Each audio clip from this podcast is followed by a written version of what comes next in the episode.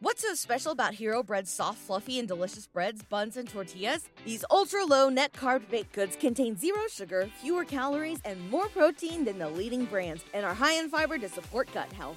Shop now at hero.co. When everyone is on the same page, getting things done at work is easy. No matter what you do or what industry you're in, how you communicate is key. Everything you type is equally important to collaboration, and Grammarly can help. Think of it as your AI writing partner, empowering you to communicate effectively and efficiently so you can make a bigger impact in the workplace. 96% of Grammarly users say it helps them craft more impactful writing. And as the gold standard of responsible AI, Grammarly is your secure AI writing partner that allows your team to make their point and move faster. By understanding your writing and context, Grammarly provides relevant, personalized suggestions. And with tone suggestions, you can navigate even the most difficult work conversations. You can also save time from spending hours editing drafts to just seconds with one click. Sign up and download Grammarly for free at grammarly.com slash podcast. That's G-R-A-M-M-A-R-L-Y dot com slash podcast. Easier said, done.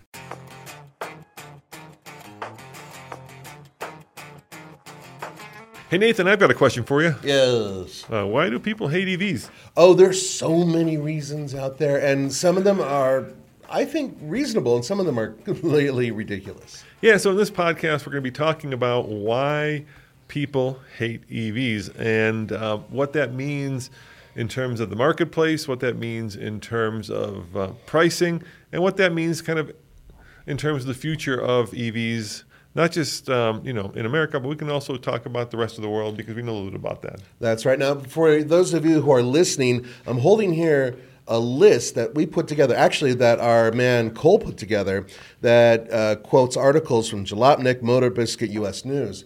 And we put that together with some research in order to create this uh, little podcast for you. Now, the reason we have the Cybertruck behind us, for those of you who are watching and for those of you who are listening, is because uh, the latest news is that actually they finally built the first production Cybertruck.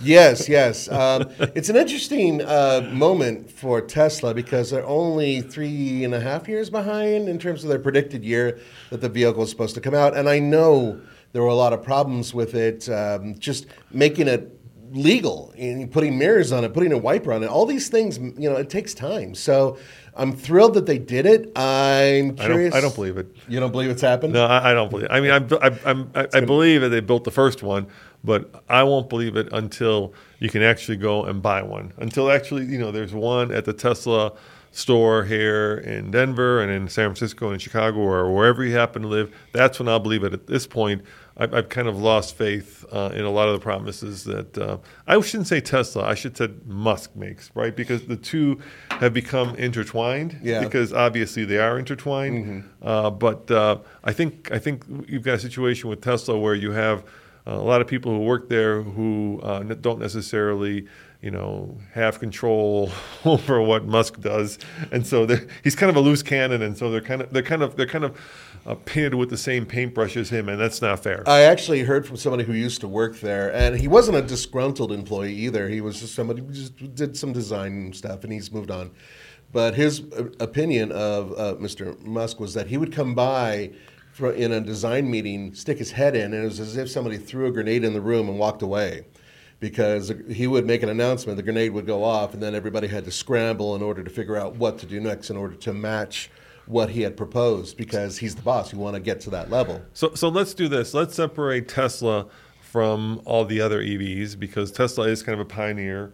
Uh, I will give them absolutely they're a pioneer in terms and- of mass and, you know, and they they've you got to give them credit. They have moved the entire industry uh, Mm-hmm. from internal combustion, maybe because we'll talk about that as well, to electrification. But let, let's talk about kind of Tesla and what's going on with them. So, as you remember, me and you uh, drove our first Tesla. Gosh, is it now 11 years ago, 12 years ago? Well, when we drove the, the convertible? Yeah, Oh, yeah, no, the like Roadster. almost 14 years ago, Roman, or 13 years ago. Yeah, so we, we were one of the early people to actually drive a Tesla, and that was when uh, they were selling the Roadster uh, for like it started out like a hundred thousand, and it quickly went up to one hundred and fifty thousand. Yeah, essentially, it was like a, a Lotus Elise that had been modified with an electric powertrain. And they opened up uh, a store here in Boulder uh, because Elon's brother Kimball had a restaurant here, or a chain of restaurants. Yeah, he still has one in Denver. And uh, um, the state of Colorado decided to give Mr. Musk and Tesla a $42,000 uh, tax credit if uh, somebody bought a car. This is state tax credit before the end of the year. And I want to say the store opened up like in October. Remember, it was just it was just starting to get snowy as we drove it Yeah, to Estes yeah. Park. and then if you bought the car before um, the end of the year, you got a forty-two thousand dollar tax credit from Colorado, which is mind blowing. And that was an incentive to open up the store, plus the seven thousand. So basically, you got fifty thousand dollars off a hundred fifty thousand dollar vehicle, Right. if you qualified. if you qualify. But I had a friend who did, and then couldn't sell it. Mm-hmm. Yeah. he bought the car and then he sat on it for a year, and then in the end, I remember he sold it for 100k. So basically, negating the, the, the tax credit benefits. Right, right. And there were a couple different versions of that car too. They they had a, a two-speed transmission at one point, then a one-speed, and uh, they had to, to, to monkey Yep, around with that. the powertrain and figure out a few things. But really, what that was was that was beta testing for the company, and um, you know, One would early- say they're still beta testing. well, to a certain degree, but I mean, considering the amount of vehicles they've produced between then and now, it's things have significantly changed. So, yes, they, they're early adopters. They definitely started, especially the Model S is really the one I think that really broke the doors down. Honestly, everybody before then thought Tesla was a joke. In fact, uh, Top Gear did a video on them with the Roadster, and it was it was kind of a joke. It wasn't that great. But the Model S was a completely different ballgame, and we drove some early models, and yeah, they blew us away too. But the point is, is that I think that was the model that really put them on the map and showed that they can reliably build a vehicle for the masses. And you know, when uh, they opened up the store, I had a chance to interview Mr. Musk, and I was like the last guy to get him because I was, you know, doing a video interview, but we were just a tiny uh, media outlet at that point. Yeah. Uh, and so he got uh, to go and talk to the news before we got to talk to him. And I think by the time I got to him, it was like 11, and this is kind of a party. And I think he had been drinking because I always ask his first question, right? I ask, like, hey, what uh, is your name and title for the record? And I do that not because I don't know who he is, but because if somebody else is editing it, we want to they- get, they get that. the right, right. yeah. And, and he said something like, my name is. Uh, Elon Musk and I'm king of the world. And then the interview kind of went downhill from there. But the cool part about that was that his concept was pretty straightforward, right? He felt that um, what we needed was an environmentally sound car. And the way that he was going to make that happen was, and this is obviously important because it has not happened this way, but at that time, the way he was going to have that happen is he was going to basically sell you an electric car then have you charge it off of solar panels on the house. Yeah. Because the problem with charging electric cars is that 75% of our power comes from non-renewables. So you're not exactly helping the environment if that's your goal. Right. If you're powering it from a coal-powered power plant. Um, and then his idea, of course, was you drive it home, you use the battery to power your house, you use the house to power your battery, and it's this beautiful circle of life that is carbon-free. Right, and he actually has produced, uh, or his company's produced uh, solar panels um, and solar systems. And I was I was with him. I was with him until the moment he bought like several billion dollars worth of crypto because there's nothing worse for the environment than crypto because I'm going to simplify this but you know this Nathan it's basically two computers guessing at numbers uh, except that you don't have two you have hundreds of thousands of computers and to power all those computers they're actually bringing back coal powered fire fire coal powered power plants to power the, the crypto computers and crypto uses about as much energy as the entire nation of like Finland or Sweden. And so Yeah. if, if you're really it's kind of not just speaking out of both sides of your mouth, but if you're really serious about helping the environment, why would you invest in that? Because you're serious about making money. Right, right. It's it, it, it really is about money at the end of the day, and I'm not you know. And that's when like the jaded journalist came back. Yeah. And I was like, okay, this guy's full of it. He doesn't give a rat's ass about the environment. He just cares about making money. I've interviewed him twice. Yes. Um, when I was back during my Carvana days. Yep. Through automobile, I actually got a chance to talk to him, and unfortunately, he was telling me about his workout regime and also the fact when he found out that I was from Colorado. Oh, my brother has a restaurant. And that was pretty much the entire conversation. My editor was not happy, but anyway, we have this article here, and before we get to it, Roman, I want you you were bringing up some stuff, um, but th- this is why we think and others think that people hate EVs. Well, let me put some numbers to it, Nathan. Yeah. Uh, before we before we get there, so right now um, there's a 92 day supply of EVs uh, on dealer lots. You know, we've gone from this moment where there were not enough cars Right. to a moment where now it's back to the old days when there are a lot of cars. Yeah. But the interesting number there isn't the 92 day, supp- 92 day supply. It's that uh, compared to ICE vehicles, um, that's almost uh, 40 days more. So there's a 54 day supply of, when I say ICE, internal combustion engine cars in general on lots, whereas there's a 92 day supply of EVs. And now we're not talking about Teslas, we're talking about, you know, ID. Fours, we're talking about Mach E's, we're talking about you know the other electric cars by the other manufacturers, uh, and so that is a phenomenal sea change in terms of um, in terms of just why there's twice as many uh, cars basically on the lot that are electrically powered as gas powered. In addition, uh, EVs currently account for 6.5% of the auto market in the United States. Now, that may not sound like much, but just a couple years ago, it was less than 2%. And it's done a major hop. Uh, U.S. fully electric cachet is up 350% this year.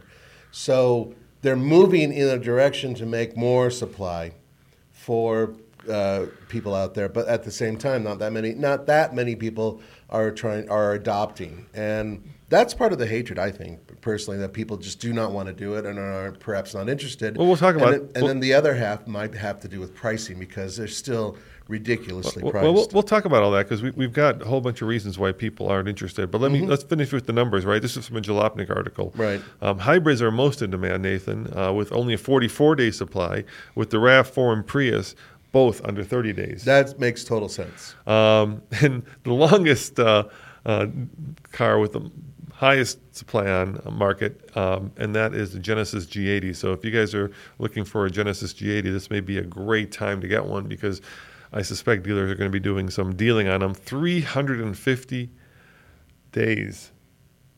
Wow. Wow. Yeah, that's Yeah. over. That's almost a year. Yeah. Basically, what that's saying is when a Genesis dealer gets a G80, it's going to sit there almost a year before it gets sold. Yeah, and at eighty-two thousand dollars, it's not eligible for the tax credit. However, I suspect that you will probably be able to haggle a little bit on these, with with it sitting on a lot for a year. Uh, you, you should be able to, to haggle a little bit. All right, so let me kind of go through a, a bunch of reasons that these different articles from Motor Biscuit, from USA, U.S. News have said that people uh, hate EVs. Uh, people are worried about charging and the price of EVs, and that's true uh, because EVs are more expensive. Uh, people think they have weak performance. Uh, that's from the Motor Biscuit article. I'm not sure about that, at least not in 0 to 60 times, but certainly in terms of range. Prone to fires. Uh, driving range, like I said, is too low. Uh, still glorified golf carts, Nathan, not performance m- machines. Of course, politics and mandates. People hate having Yeah. uh, EVs shoved down their throat. Uh, they don't fully trust new tech. Um, they're also worried about batteries. They say they're expensive and they wear out, uh, even though it's really not true. On Teslas, the number is only about 8% degradation after the first 150,000 miles. Uh, more reasons people hate EVs road tripping adds several hours, range anxiety, and forces you to stay on the main highways. Public charging, other than Tesla, can be a pain in the butt if you don't charge at home. Uh, major temperatures. Uh, Changes affect range, especially here in Colorado. Oh, And yeah. finally, uh, can't carry any extra um, energy efficiency. In other words, you, like if you're off roading, you can't like carry any. An extra battery that you can just shove Right, in yeah. there and keep on going. Uh, So that's a lot of reasons, theoretically- dude. Theoretically, you could, but we'll get to that in a little bit. Um, there are a lot of reasons for that, and actually, most of those are viable reasons.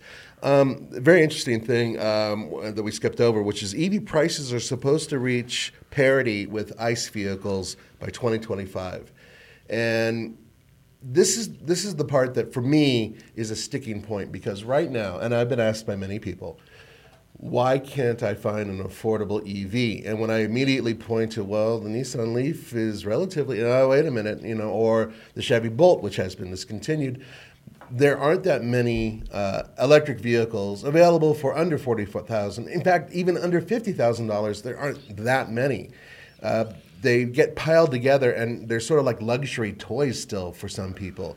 And I think one of the reasons why there's issues is the fact that a reliable, inexpensive EV that has over 200 miles, let's say 250 mile range, doesn't really exist. Yep. Yeah, I mean, uh, the only one that comes close to that, I think, is the Bolt, uh, and Chevy for some has discontinued it. Um, so, yeah, I mean, uh, what what we're what we're seeing here uh, is a basic fact uh, that I think many of the early adopters, many of the Teslarati, uh, don't want to acknowledge, uh, and that is Nathan that EVs are not as good, or not as convenient, Oh, they're Not- not, as convenient. No. not as um, um, well sorted, um, and in some ways probably not as energy efficient, even though it seems like they would be than regular either internal combustion engine cars or hybrids. And maybe Toyota was right all along uh, in that you know they said that it's too early at this point to go into electric vehicles. What we should be doing is having hybrids or plug-in hybrids. Right now, th- there's a bottom line, which is the reason why everybody's scrambling, automakers that is, to create electric vehicles is because at the end, if you look at their life cycle, they should consume and create less carbon emissions and create less pollution than the equivalent internal combustion engine car. That's the whole reason this is happening. Um, if it weren't for that, if it weren't for the mandates that have been drawn up both in this country and in Europe, and in China to a lesser extent too, they're they're definitely doing a whole different thing with their mandates. Then you wouldn't see the ridiculous amount of electric vehicles hitting the market, and it's just going to increase. So there's a reason for this. Now let's so, go to. so are we at a tipping point? Is that what you're saying? Well, I think it has. There has to be a tipping point at some point. And the tipping So point would be at- here's the question. This Right. is the question that needs to be answered. yeah. If you build and sell a hybrid vehicle or plug-in hybrid, even now you have uh, a powertrain that consists of two different uh, forms of mot- uh, motivation, which is a gas engine, electric motor, obviously. So it is more complex, it is heavier. However, these things are ridiculously efficient and they get really good range altogether. And you can run them like an electric car, you can run them like a gas car. So lots of uh, choices there. But is it as efficient or more efficient than an electric vehicle after its life cycle in terms of the amount of carbon it produces? If Toyota can answer yes, yes it is, then I think they've won the game and we should be just going, you know, hybrids, hybrid, hybrid. You know, I would agree 100%, but I don't think they can quite answer yes yet. And I think that's the reason why they're being pushed by the government and that's why they're pushing back. And I could see this fight and I'm hoping that we get to a point where we're clear on this because then we can backtrack a little bit and create what I think is the most efficient and the best choice. I know, okay, look, climate change, whatever, you say what you want about it, but the point is, is that all of this is to combat that. And at the end of the day, if it means that an electric vehicle versus a hybrid vehicle is the only choices I have in the future, yeah, I would rather have the hybrid, to be honest with you. Uh, maybe that's where we're at right now. Maybe where we're at, at least in America, and not the rest of the world. Obviously, places like uh, Norway uh, have you know are way above fifty percent EV adoption. Oh, yeah. Uh, but maybe that's where we're at. So let, let's let's do two things in this in this podcast. Uh, let's talk about um, each of the electric vehicles. We'll just go down the list and talk about Sure. them and see what we think of them. Um, and then let's talk about kind of let's break out kind of what uh, electrification means and why the rest of the industry is following and not leading. So let's start with that. So when Tesla, you know, came out with the electric car, they I think they did three things and they combined them into kind of what makes a modern electric car. So first, obviously, it's powered by electricity, Mm-hmm. right? Secondly, um, they brought in autonomy, right? That was always part of the plan Yeah. whether it's you know you can summon the car or whether it's full self driving, whether it's autopilot, it's it's basically autonomy. So uh, the two have now become intertwined, and they don't have to be, but they are. And the third thing that they brought in uh, was kind of um, a whole new way of of looking at the IP or the infotainment in the car, right? So they went away from buttons and they went to the screen, and it became much more computerized. And to me, uh, those are the three kind of characteristics that Tesla brought in, and that now, unfortunately, the mainstream, let's call them legacy companies, are copying. Yes. Right. So, but but you don't have to have those three bundled into one. You can have an electric car like a classic, let's say, where you electrify it, where it still has buttons Mm-hmm. and it still has you know traditional. without all of the components to make it autonomous, or Exactly. without all the you know the, the, the yeah, I agree 100. percent And you can have an electric car um, that uh, doesn't have a screen where everything is controlled through the screen. Yes, right?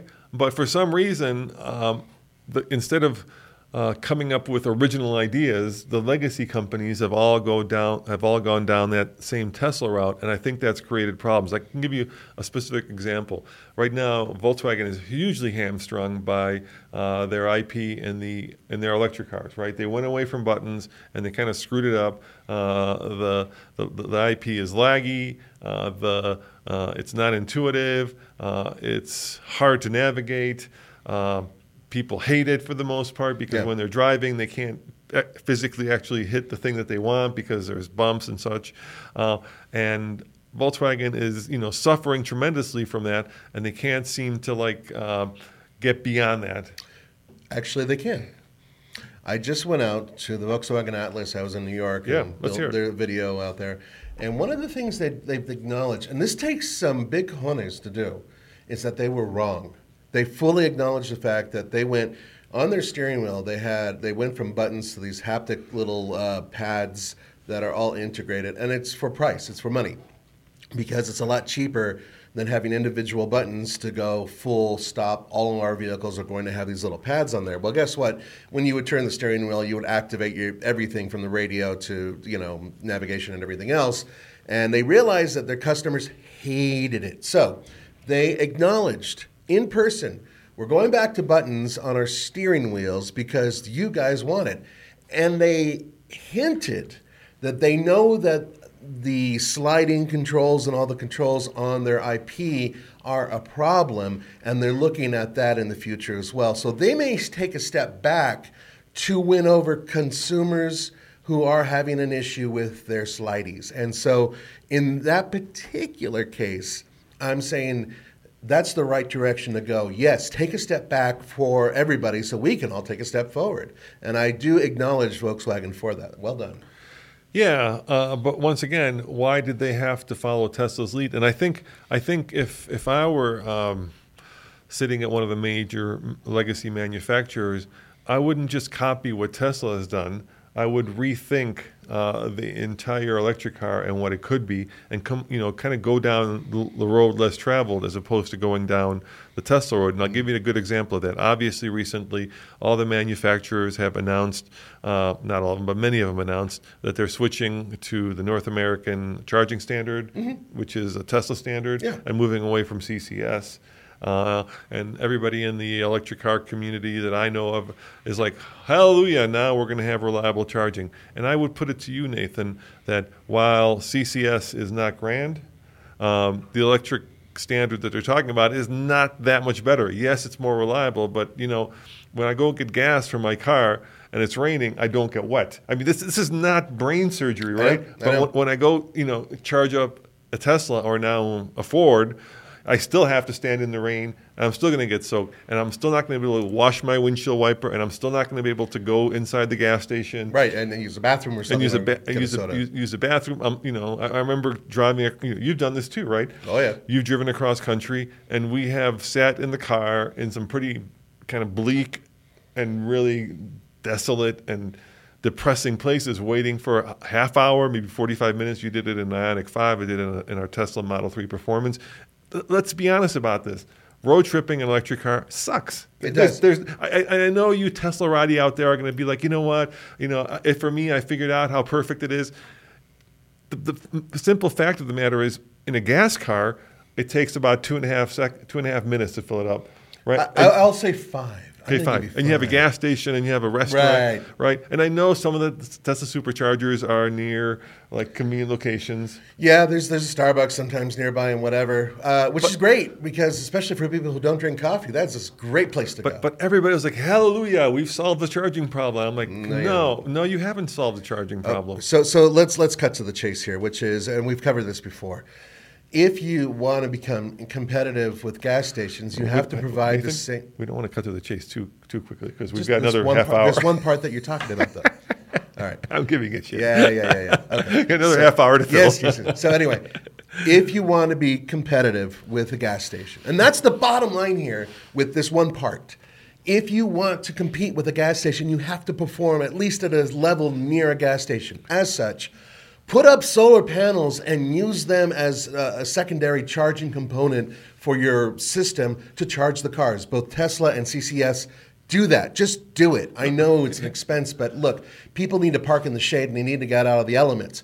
Put in some vending machines for crying out loud, and maybe I don't no, know. You, you need more than that. You need like what they have in Europe, where you have these giant like roadside charging stations where it's a it's a full on building where the cables come from the ceiling. Yeah, that's So- really cool. They so- come down from the top. So you can drive if you're towing, you can drive in. Yeah. Or if your chargers in the butt of the car, you can charge it. it doesn't matter where the charge is located, the, the port. you And then inside you put a nice restaurant. Maybe you put some, you know, uh, free Wi-Fi. You have a coffee shop, right? That is a kind of experience that people would be like, okay, now I can road trip my electric car. Yeah, if only property were cheaper to make that happen.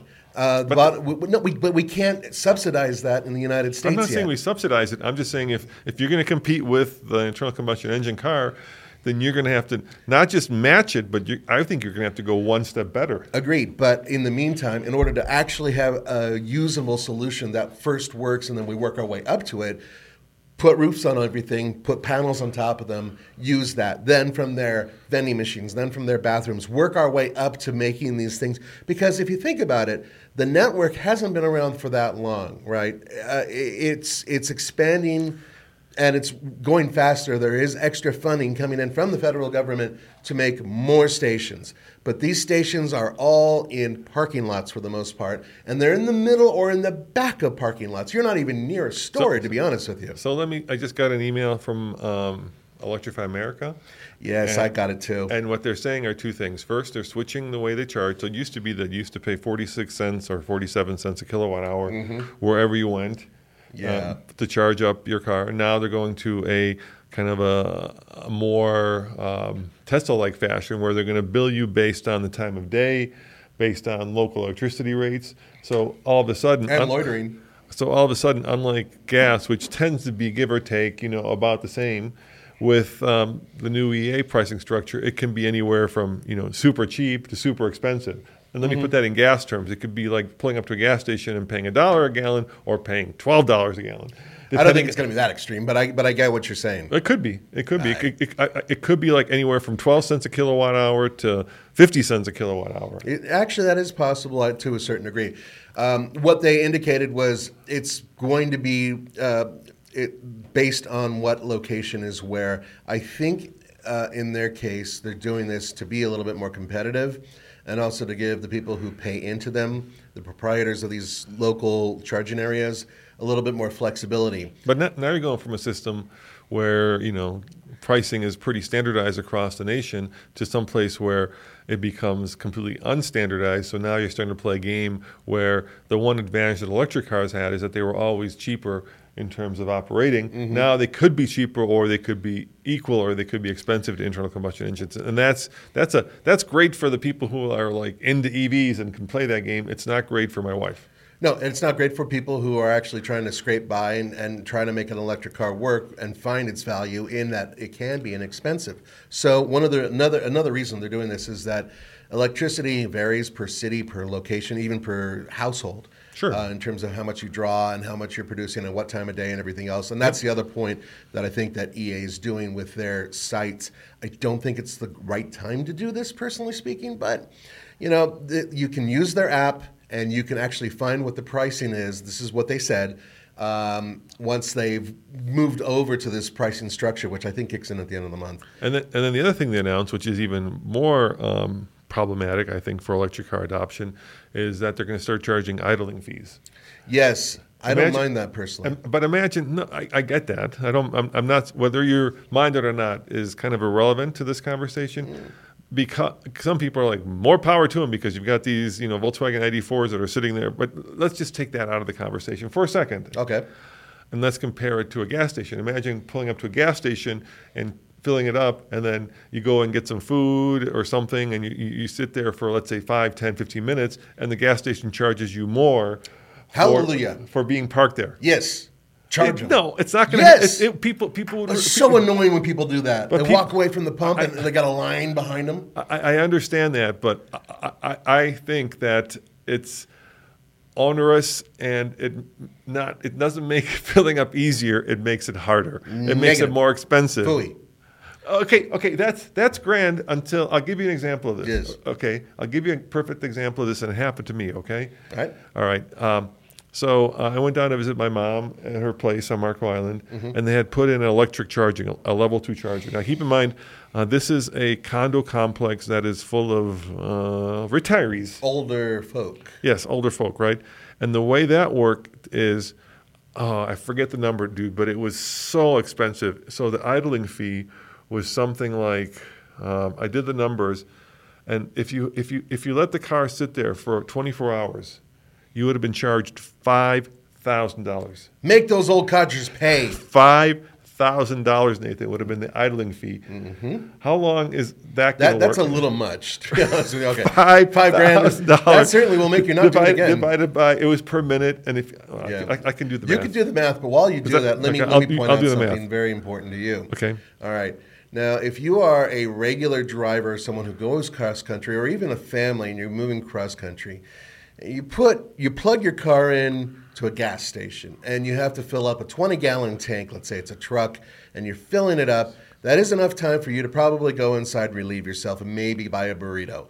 But let's say you know you need to be in there for a longer period of time.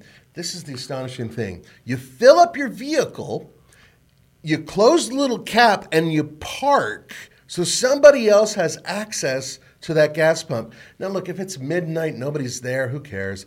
But in terms of electric charging, there's a big difference where you have hundreds and hundreds and hundreds of gas pumps. You have maybe a dozen electric charging places. And out of that dozen, only a few of those are the ones you actually need for your car. And then out of those, not all of those are going to be working. So if you've got Mod who comes in in his ID4 and plugs it in and says, Well, I'm going to hang out inside of Walmart for the next six hours.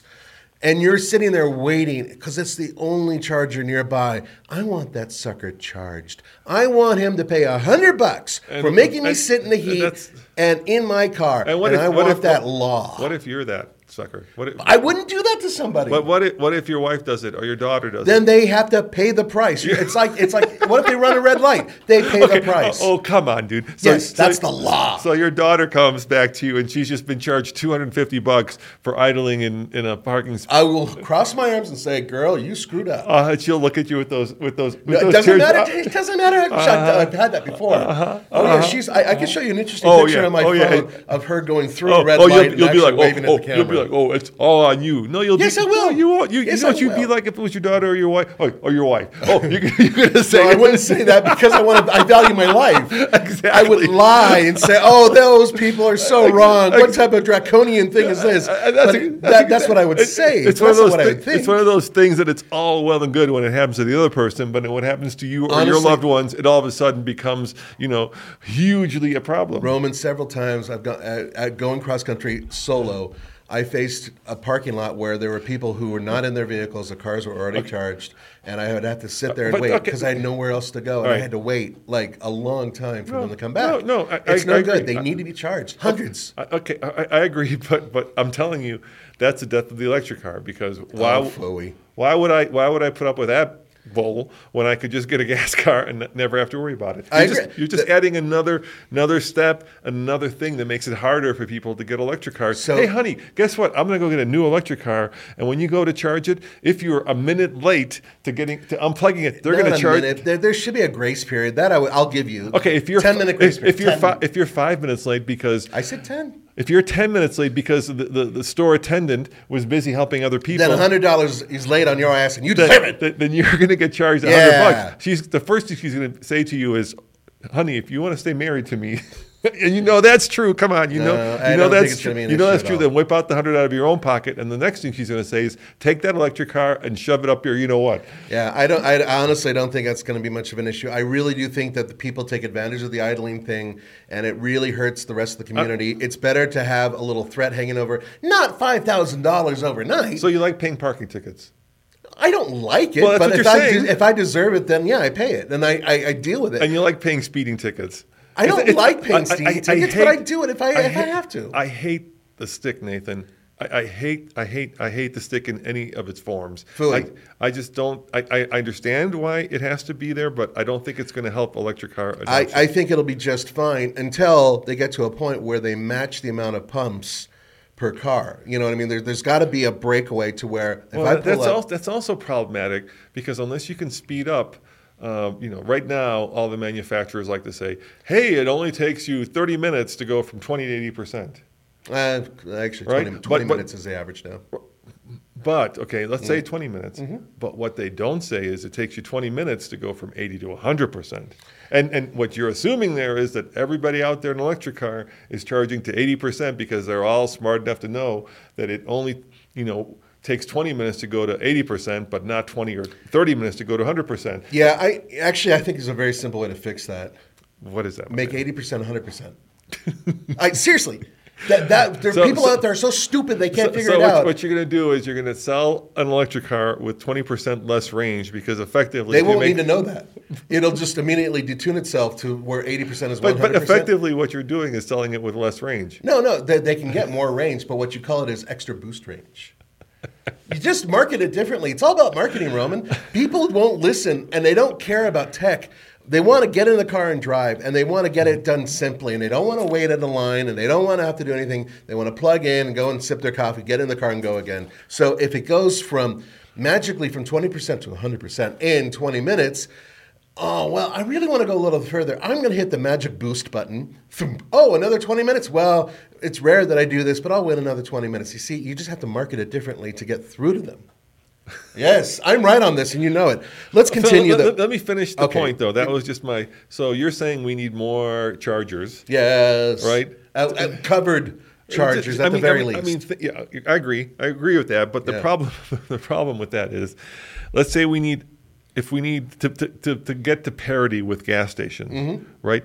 I don't know. I know that I think Tesla has 19,000 individual chargers, and I want to say that's either around the world or in America. So don't hold me to it. statewide. Yeah, it or- could, or it could be nationwide, I mean. 19,000, right? Yeah, that And sounds I, I don't know how many gas stations there are, but remember when I did the research, it was Uh, like it's- 100,000. It was much more. It's it's like 190,000 crazy, it, it, and it's it, it, there's there's so much more. So, so, so to get the parity with gas-powered vehicles, right? If it was, if you need to get the parity, you would have to have, let's call it, um, let's call it 190,000 individual chargers. Mm-hmm. But because the gas station takes like two minutes and this takes like a half hour, Mm-hmm. to really get the parity, you'd have to multiply that by five, which is, you know, like like like taking the, num- the amount of time it takes to fill up a car and then dividing it into 20. So then you would need something like, I don't know, uh, Half a million. a half a million charger. That ain't gonna happen, dude. Not I, in I our like three lifetime. quarters of a million to be honest. But that that's just not gonna happen in our lifetime. No, but here's the good news. Okay. They are finding more efficient ways to power these stations. That's including hydrogen, which I heard a rumor somebody recently sampled, and other forms of charging units, including solar. You, That you know where most hydrogen comes from? my ass. Natural gas. Natural gas. That's, where most hydrogen comes from. And, Yeah. you, and you know what you you know what happens when you make hy- hydrogen out of natural gas? You produce a shit ton of carbon. Yeah. Uh, sorry, sorry, beep that. A, a, a boat ton of carbon. No, I, uh, but I'm not disagreeing that. I'm ta- but regard. I don't care how you charge the car right now, guys. I'm I'm I'm, I'm not going into the weeds. Okay. I'm talking about what's needed. So right now we don't have to worry about parity, and we won't have to worry about parity even at 2030 because even though we're at six percent now, within the next 10 years, right now projection are it, the projections are we'll be at 20 percent within the next 10 to 15 years, I think. So if we're at 20%, that means that we don't need that many chargers compared to gas stations, but there's more.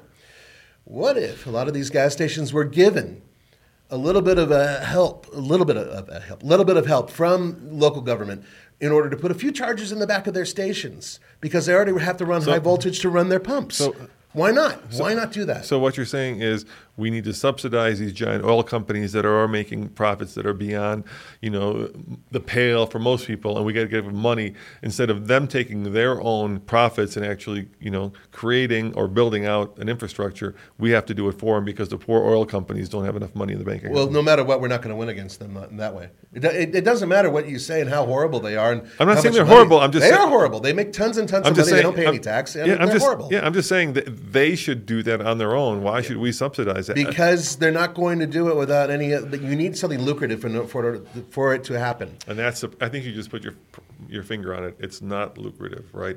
It's it's not lucrative, which means that it's it's kind of we're back to kind of forcing people to drive stuff that they don't want to drive, and I think in Europe uh, where they're much more, uh, I think, amiab- amiable to government regulations than we are, right? We're a very anti government country, especially right now at this point in history. We're going to have a hard time going from like that 6% to that 30% uh, because. Because of all these things that people are afraid of, and some of them, let's- you know, you can go over. Some But of them I true, want to go over some of these too. some, some So- of these are true. Prone to fires. That's that's a complete bugaboo because I've seen a lot more regular. Inter- I mean, you're driving around with gasoline in your car, which, which combusts in the engine if you're lucky, Yeah, I'm and st- not if you're not. Yeah, I'm still liking the part that you, you said bugaboo. Um, But you know what I mean? It's no, no, no. You're absolutely right though. So uh, if you actually look at the numbers out there Yeah. in terms of how many car fires happen from batteries and how many are, are based with uh, gas powered vehicles.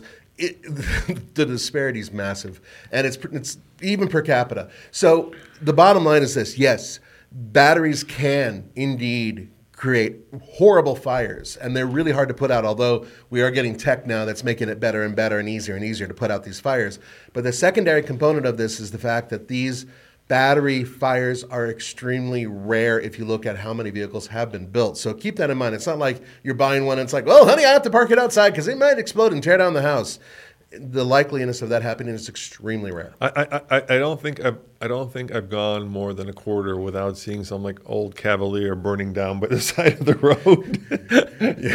you know that's right. No, no, no. You're you're you're right. Or, or uh, I've seen a lot of pickup trucks recently uh, that have had engine fires in the region. and they're just being strained. So so, so let's let's call that one. Let's give that one uh, the bug the Roman I'll give bugaboo. wah. let's give another Roman bugaboo one, and that is still glorified golf carts and not performance machines. Have you Oh. heard of the plaid?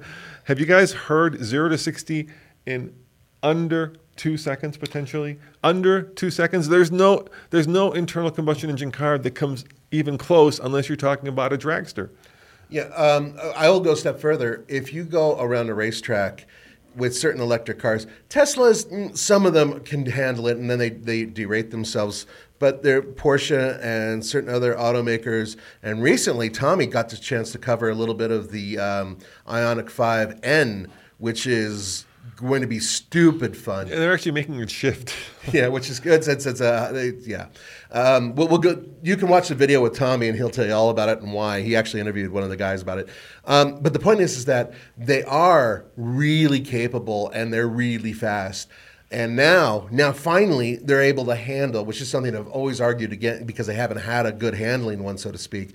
Now they're getting there, and so glorified golf cart.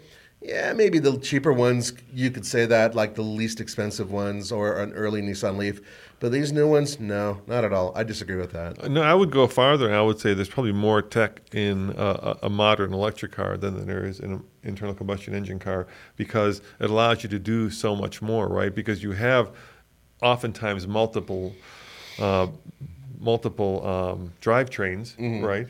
Um, that means that you can allocate power to different wheels, allocate it in different ways. Yeah. you, you, you can do a lot more with the electronics and then the um, co- software, like the one that you just said. Tommy went to look at the Ioniq um, 5N, 5N. right? And you could put it in drift mode. Mm-hmm. You could you could have all four wheels drift. You could have two of the rear wheels drift, right? Oh, you yeah. can you can allocate power in any way you want without all the mechanisms of having to go through differentials, uh, and it allows you to do a lot more. So I, I think uh, in terms of kind of its capability, things like tank turns, right?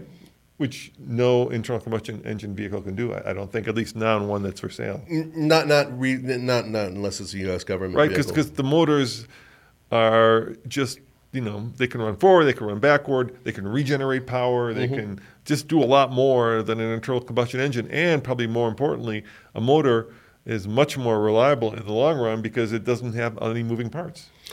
yeah, well, just unlike an internal combustion engine. Yeah, which has you know Yeah, hundreds in, in yeah. some So, cases. so I think that's a bugaboo too. We're gonna give Yeah. that, we're gonna give that a bugaboo.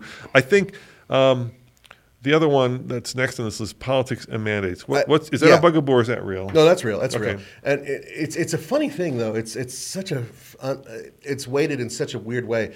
So you have a lot of people who are out there saying electric cars are evil because uh, they're tree huggers. But then you have a lot of super, super right wing people who own Teslas.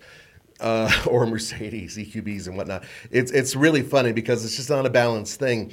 Um, and then there's the other part of it, which is big oil pays a lot of money uh, to politicians and to governments and whatnot in order to maintain their status and say, I want you to say that electric vehicles are really horrible and you know try to you know make these things happen. Then the other side of it is you have other people coming in and throwing money out there saying, I want you to say electric vehicles are really really good, and it's creating this whole political stream that's missing the point. And I don't want to go into the politics of it because there really is a right and a left wing thing on it, and I don't care about that. What I care about is the car itself. And what few people are looking at is what the hardships are for people who don't have the money to really afford a nice electric car, especially if they live in a crappy neighborhood or an apartment complex that was built in the 80s or the 70s, where it doesn't have facilities for you to charge up. You can't use it like your house to charge your vehicle. I have the luxury of charging a vehicle. I've got solar, bro. So I can plug my vehicle in, take very little money to make it happen, and go all day long, come back, use my house as a gas station, basically. A lot of people don't have that ability to do it. So I think it's more of a social issue, and that has to be addressed as well. And so this whole thing about politics, I do think is very real, um, but I think it moves to another level because it's also a social issue. Yeah, there, there are definitely um, social equality issues, but God, I don't want to go into that. Yeah, well, that would be a whole broadcast in itself. But but the politics of it are uh, interesting, and that is uh, somehow it's become a litmus test of whether you're you know conservative or democratic, right? Mm. Uh, whether you believe in global warming or you don't believe in global warming. So it's like you wear um, that value on your sleeve when you're driving an electric car, and to me, that's always been a huge uh, bugaboo because I'd rather have the vehicle be judged on the merits versus yeah, I'd rather drive the car I want to drive right? because I enjoy it. So, so I'm really me. tired of, of like you talk to somebody and the first thing they tell you is you know it's much better for the environment when it probably isn't because most of our power comes like I said before Mm. not from renewables but from burning coal. Well, actually, it's a natural gas in some states is that Same problem. but, but it it doesn't pollute Car- nearly as much as coal.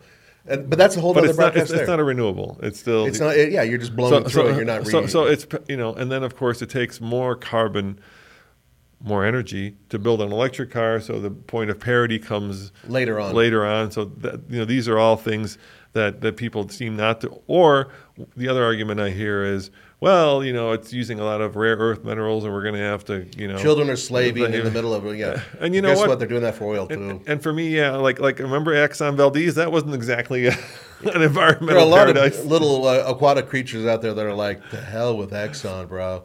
Look, So- so- there's so- two sides to everything. so that's why I don't like those arguments because Yeah. because you can choose and pick one to support whatever your political view is. The arguments I do like, uh, which we t- kind of touched upon with the EA announcements, is you know is it cheaper to run an electric car? And if you charge it at home, if you have that ability, yeah, it is charger. Yeah, I was paying pennies to charge up my kid's car. For three years, I paid very little. And even when I wasn't living in a solar home, uh, just figuring out the target times to charge the vehicle, and I was charging it mostly on 110, just for an around town vehicle, I have the luxury of doing that and spending very little. And maintenance, pretty much nothing other than replacing the tires because she destroyed them and adding washer fluid. Other than that, nothing else had to be paid basically in three Good, years. good point. Is it, is it cheaper to maintain? Hell yeah. If Hell you, yeah it If you hate going to the dealership, get yourself an electric car. Yeah, especially especially for and this is the part that would really make it work. If they could have high schools with chargers, put panels on the roof, have these chargers there so kids can come up, plug their car in, and then use the high school if they don't have the ability to use their home as a charging place. Suddenly they'll have a vehicle they can drive around and do their pizza deal or whatever job they have after school or be able to do their thing used electric cars are really inexpensive right now. And if you think about what they can do, more importantly, what they won't cost you, there's so much potential there. But there needs to be more for people to use as re- in terms of resources. And then, then the other one I think that, that is a good argument is can you use your house as a gas station? Hell yeah. Uh, We've talked about that too. There are people who can't, obviously, but if you can, you know, the thought of never having to go to a gas station again. And I'll give you an example of that. So yesterday, I had to go get a colonoscopy, Nathan, I know. I'm sorry. because I'm reaching that. This is your that- second one, though. I'm reaching that milestone again. I've had one. It sucked. Uh, and we decided, my wife, I was like, hey, let's take your car, which is, she's got a X5 BMW. And, and she's like, why don't we take the Tesla? Because we have our long term Tesla. And I said, um, okay, but, you know, she has to drive because I can't drive because they put you under Ford. And she said, we should take it because at the hospital where I go to, to get this, there's electric car parking. Far out. And it's at the front as opposed to in the back. Because doctors work there and doctors own electric cars. Yeah, yeah. But but here's here's here, here- here's the interesting thing, right? So we get in the car and it has 61 percent uh, of the battery, Mm-hmm. and she looks at it and she goes, "We can't take the Tesla," and I'm like, "Why not?" And she said, "Well, because we won't make it back home." And the hospital is in Denver, so keep in mind it's probably what is that, 40 miles maybe? Uh, uh, that's it's Yeah. uh, 37 miles to Anschutz. That's where I went, yeah. So 40 miles, so it's 80 miles there and back. Mm-hmm. And in her mind, 61% of the battery was not enough to go uh, to basically downtown Denver and back. Mm. And, and I think this is not a bugaboo, but this is a real thing. And, and somehow it's gotten lost because people say you shouldn't have range anxiety because, you know, initially, of course, the first compliance cars had maybe 100 miles. Yeah. And that was, you know, the manufacturers try to sell you, and this is not Tesla. Tesla's always known this. The manufacturers try to sell you on this idea that, hey, the average person only drives 50 miles a day or whatever it was, so you don't need more than 60. And it didn't work. Didn't work. Mm-hmm. Yep. You know, we've had a whole bunch of uh, compliance cars. Remember, we've had the, the, the little smart electric car. Yeah, we had, the, the, Volt. The, the, we had The- the, the um, Spark. The Spark. The Spark. Yeah. Spark EV. Um, none of them really worked for me. I, di- I- you know, I, it just wasn't enough. Mm-hmm. No, it wasn't. And, and then what happened was electric cars got to a point of having 200 or 250 miles of range. Now we're talking. And and I think the the, the, the conventional wisdom is that that's enough. Mm-hmm. But I would argue, after my experience with my wife, that that is not enough. She she felt that 61% of the battery uh, was not enough to go to Denver and back. I, I just think that people, because they know that, like, then, then the question becomes, where do I charge, right? And even though it's a Tesla, she's worried about it because on every corner there's a gas station. But if you have to use a supercharger, you don't know where it's at. Mm-hmm. Yes, the car will tell you where it's at if you know how to use that. But if you're new to the thing, you don't know where it's at. So I would argue, and I would say that an electric car, in order to reach parity with a gas powered car, has to have at least 500 miles of range, especially in the winter. Mm. I don't think 500 is going to be doable for people who are in middle class because right now the Yeah, only car that comes close to that is a fair uh, the the what was it called? You, you drove one in a parking lot. Yeah, I did drive one in the parking lot. Yeah, the, uh, um, oh god, we're both I was about to say Faraday, but no, it's not then that's a Faraday. Faraday. Uh, ri- not the Lu- Rivian. Lu- Lu- Lu- Lucid. Lucid. Lucid. Yeah, thank you. Lucid. Sorry, they don't give us cars, so I can't remember their name. Yeah. Uh, but- They don't give they us don't cars. give us cars. Sorry, I want a car. They give other get- people cars. Yeah, I know, I know. I don't even don't. Yeah. Um, anyway, so Lucid is the only one. If you get a certain model, that will go. That's 160,000. Yeah, which is a little above the, the you know. Yeah. Um, the bottom line is that um, I, I think 300 miles is more than fair, and most people would find that to be like, but a reliable 300 miles. I think that 300 miles logically is enough, Mm-hmm. but people aren't logical. So before uh, people actually get over range anxiety, it has to be like 500 miles. well, they need, need no. It's got to be 300 miles, but it also has to be faster charging. So that's the other problem is that if you're charging at 50, like the Bolt, Yeah, 50 kilowatts. no bueno. That's too slow. It has to be like 150 minimum, or going up to you know going to an 800 kilowatt hour or kilowatt uh, architecture. Uh, you know, 800 volts. I mean, kilowatt. Anyway, the point is, is that faster, more more speed, so you can plug it in, get it juiced quicker, So get out there. So I listened to our friends Tom uh, over at uh, um, the EV podcast. Mm-hmm. I can't. oh, I can't think of the name of the podcast now. Glass Spider, What? No, Bowie, Lovies. no, no, no. I'll I thought they loved. David Bowie. No, Aren't they no, British? no, no, no. They're No, not they're not British. the British ones. Oh, they don't like David No. Bowie. Then. Why don't they like David Bowie? No, I don't know. why. I, hold on. They Library. got issues. Uh, I, I want to be uh, Inside EVs. I should know. So I listen to our friends over there at Inside EVs. They Yeah. had me on once as a guest, so I listened to them, uh, and they get into these really inside baseball charging curves, right? Mm-hmm. So electric cars have these charging curves.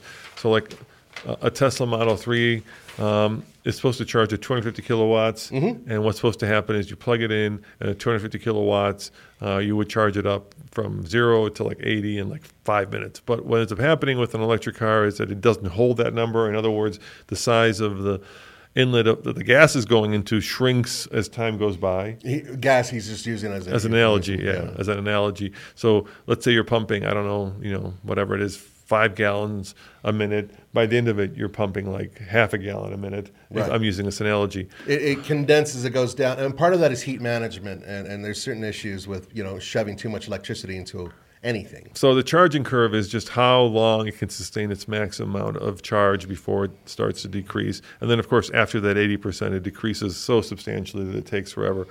And I also think that's a problem because, um, for instance, Teslas do charge at 250, but when I was cross country tripping, I never saw it hold that longer than maybe a couple minutes, maybe a couple minutes.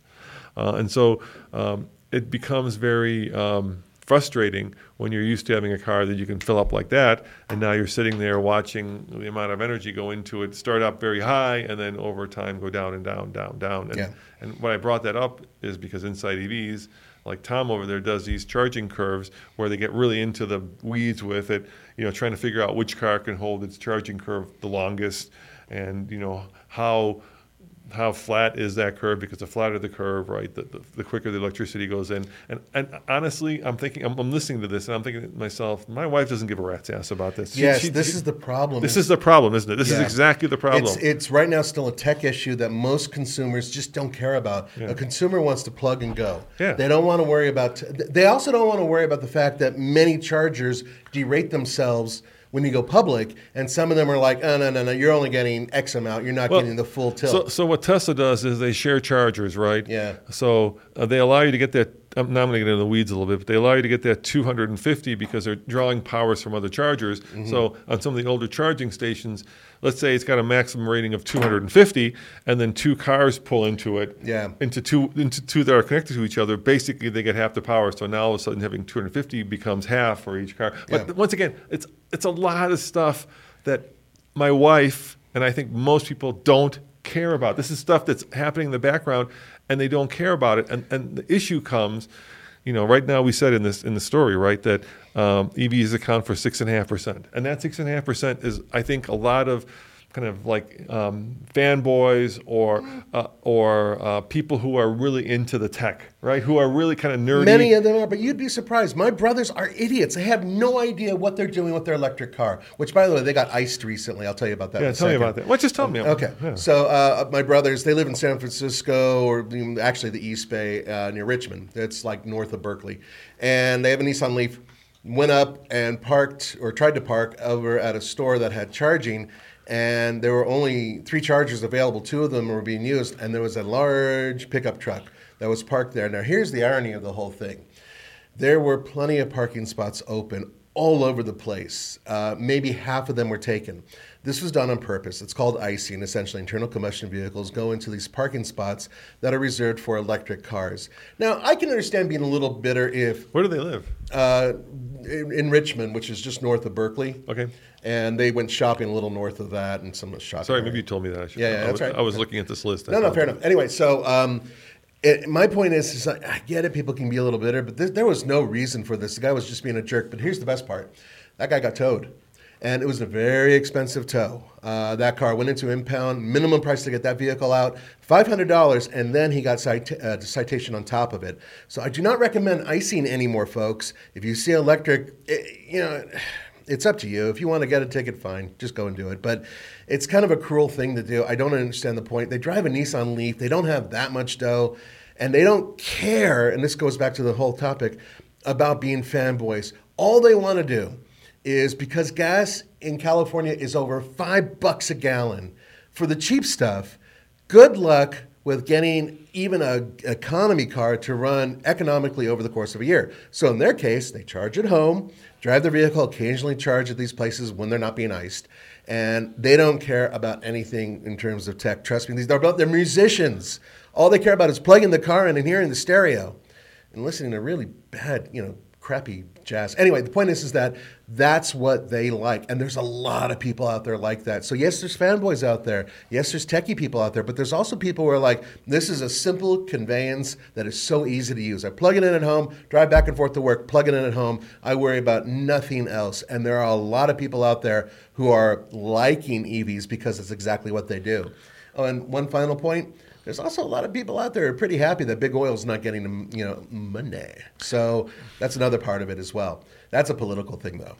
So I think if you're going to get to a higher EV adoption, all the stuff that, that like you know inside EVs talks about, like for instance the fact that you have to precondition your car to get the highest charging rate, mm. right?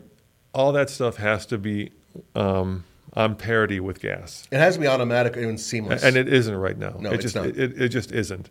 Um, and if you take kind of a you know a big picture approach to it, um, they're going to have a hard time going to parity because let's face it. Let's let's talk about like what the other thing that's happening. If you go to a dealership, they can barely most dealership explain how like your typical RAV4 works. Mm. I can't see a dealer actually going into any of this detail. And it just seems to be a recipe for people being disappointed and being um, uh, disappointed and disillusioned, disillusioned yes. with, the, with their electric car experience. Because because what you really need is a knowledgeable person who will explain all this to you and say, hey.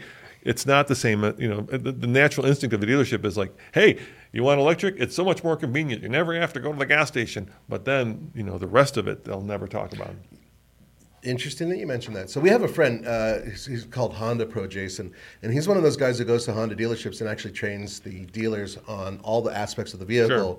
Uh, it's including hybrids and whatnot. I think Tom does that at Inside EVs. Yeah, yeah. And, and, there's a couple other guys out there who do that as yeah. well, and they're very good at what they do. However, and I'm sure they'll point out not all guys are going to retain all that information and they'll look at their notes occasionally, but they're really not going to walk you through every step of it because honestly, they're only making money if they're selling cars. And the more cars they sell in a day, the happier they are. They don't want to sit there for eight hours training you how to use a car. However, if you go back all the way to the 70s, my dad bought a Lincoln Town Car, actually 1981 or two, and it came with a cassette. You plug in the cassette, and it took you, first of all, it had really good music on it, but it also took you step by step through all the components that you had in the vehicle and how to use them. And it was actually like, back then, it was like, oh, this is cool. Then, and I'm sure you remember this, some cars came with VHS. And you pop that in, that's a videotape. Uh, you pop that in, and you would watch, and it would tell you step by step all the neat little features about your car, like into the weeds. Then, DVDs, same thing progressively more and more people are able to go and research this stuff even online on youtube. You can find a step-by-step thing on how to use your car. Here's the problem. Dealers are not using that information to feed to the customers who are coming in to look at these cars. And more importantly than that there's another issue that you guys may not know. What's that? You, rental car dealer or rental well, rental car places are bringing in Teslas left and right, and some other electric cars, but a lot of Teslas and you can go in and rent yourself a Tesla, which is awesome. But if you don't know how to use a Tesla, just the basics, and they rarely tell you at these rental car places. My sister in law in New York had one, sat in there, did not know how to get the thing to even move. Didn't know. So there needs to be some form of simple access to these vehicles when you sit in it and saying, Are you a first time user? Yes. Ah, here's how you drive the car. Da da da. Why not have that as part of the IP or something? I don't know. Put it in there. That's needed. Uh, the, the cars are too complex for a lot of regular consumers, and they need to be stupefied in order to make local people like me, who I have a very small frontal lobe, I just have a hard time understanding things like this. Make it simple. I turn a key or I push a button, I drive. When I'm done driving, I plug it in, zoop, it zoops up and it's ready to go again. Keep it simple, folks. Yeah, I'm done. All right, well let's let's let's end on that. Um, we promised to go over all of the other you know electric cars. I don't think we're going to have time. Oh no no no. We no, can, but, we can, but I mean we can we can save that for another podcast. We can because there's a lot of them now. I mean, a lot of people have recently produced new ones. In fact, Roman, I'm going to the Volvo. Uh, was it XC30? 40? Or no, EX. EX40? 30. 30, 30 the okay. little one. The little guy, the electric, yeah. one, yeah. And I'm going to that very soon. Good. And that's their affordable little electric car, and it's going to be a game changer, so they say. So that's coming up. So what, what I'm saying is that there's more and more electric cars hitting the scene. So I think what we'll do is a recap on all the new vehicles coming out for 24 on one of these podcasts. Uh, let us know if you want to see that, and also let us know what your comments are about whether or not you hate electric vehicles and why. And I want to thank you guys for actually commenting in last week's video where we talked about, you know, if you like us rambling, or if you're staying on topic. So, for the most part, most people enjoyed us rambling. There were people who didn't enjoy yeah, it. Yeah, but this time, those folks got to get it through their head. We were on topic, yo. William, There was think no, about that. There was no rambling here. All right, guys, thanks for watching. If you want to see all the latest stuff, go to alltfl.com. And as always, we'll see you next time. Have a great week. Ciao. What's so special about Hero Bread's soft, fluffy, and delicious breads, buns, and tortillas? These ultra low net carb baked goods contain zero sugar, fewer calories, and more protein than the leading brands, and are high in fiber to support gut health. Shop now at hero.co.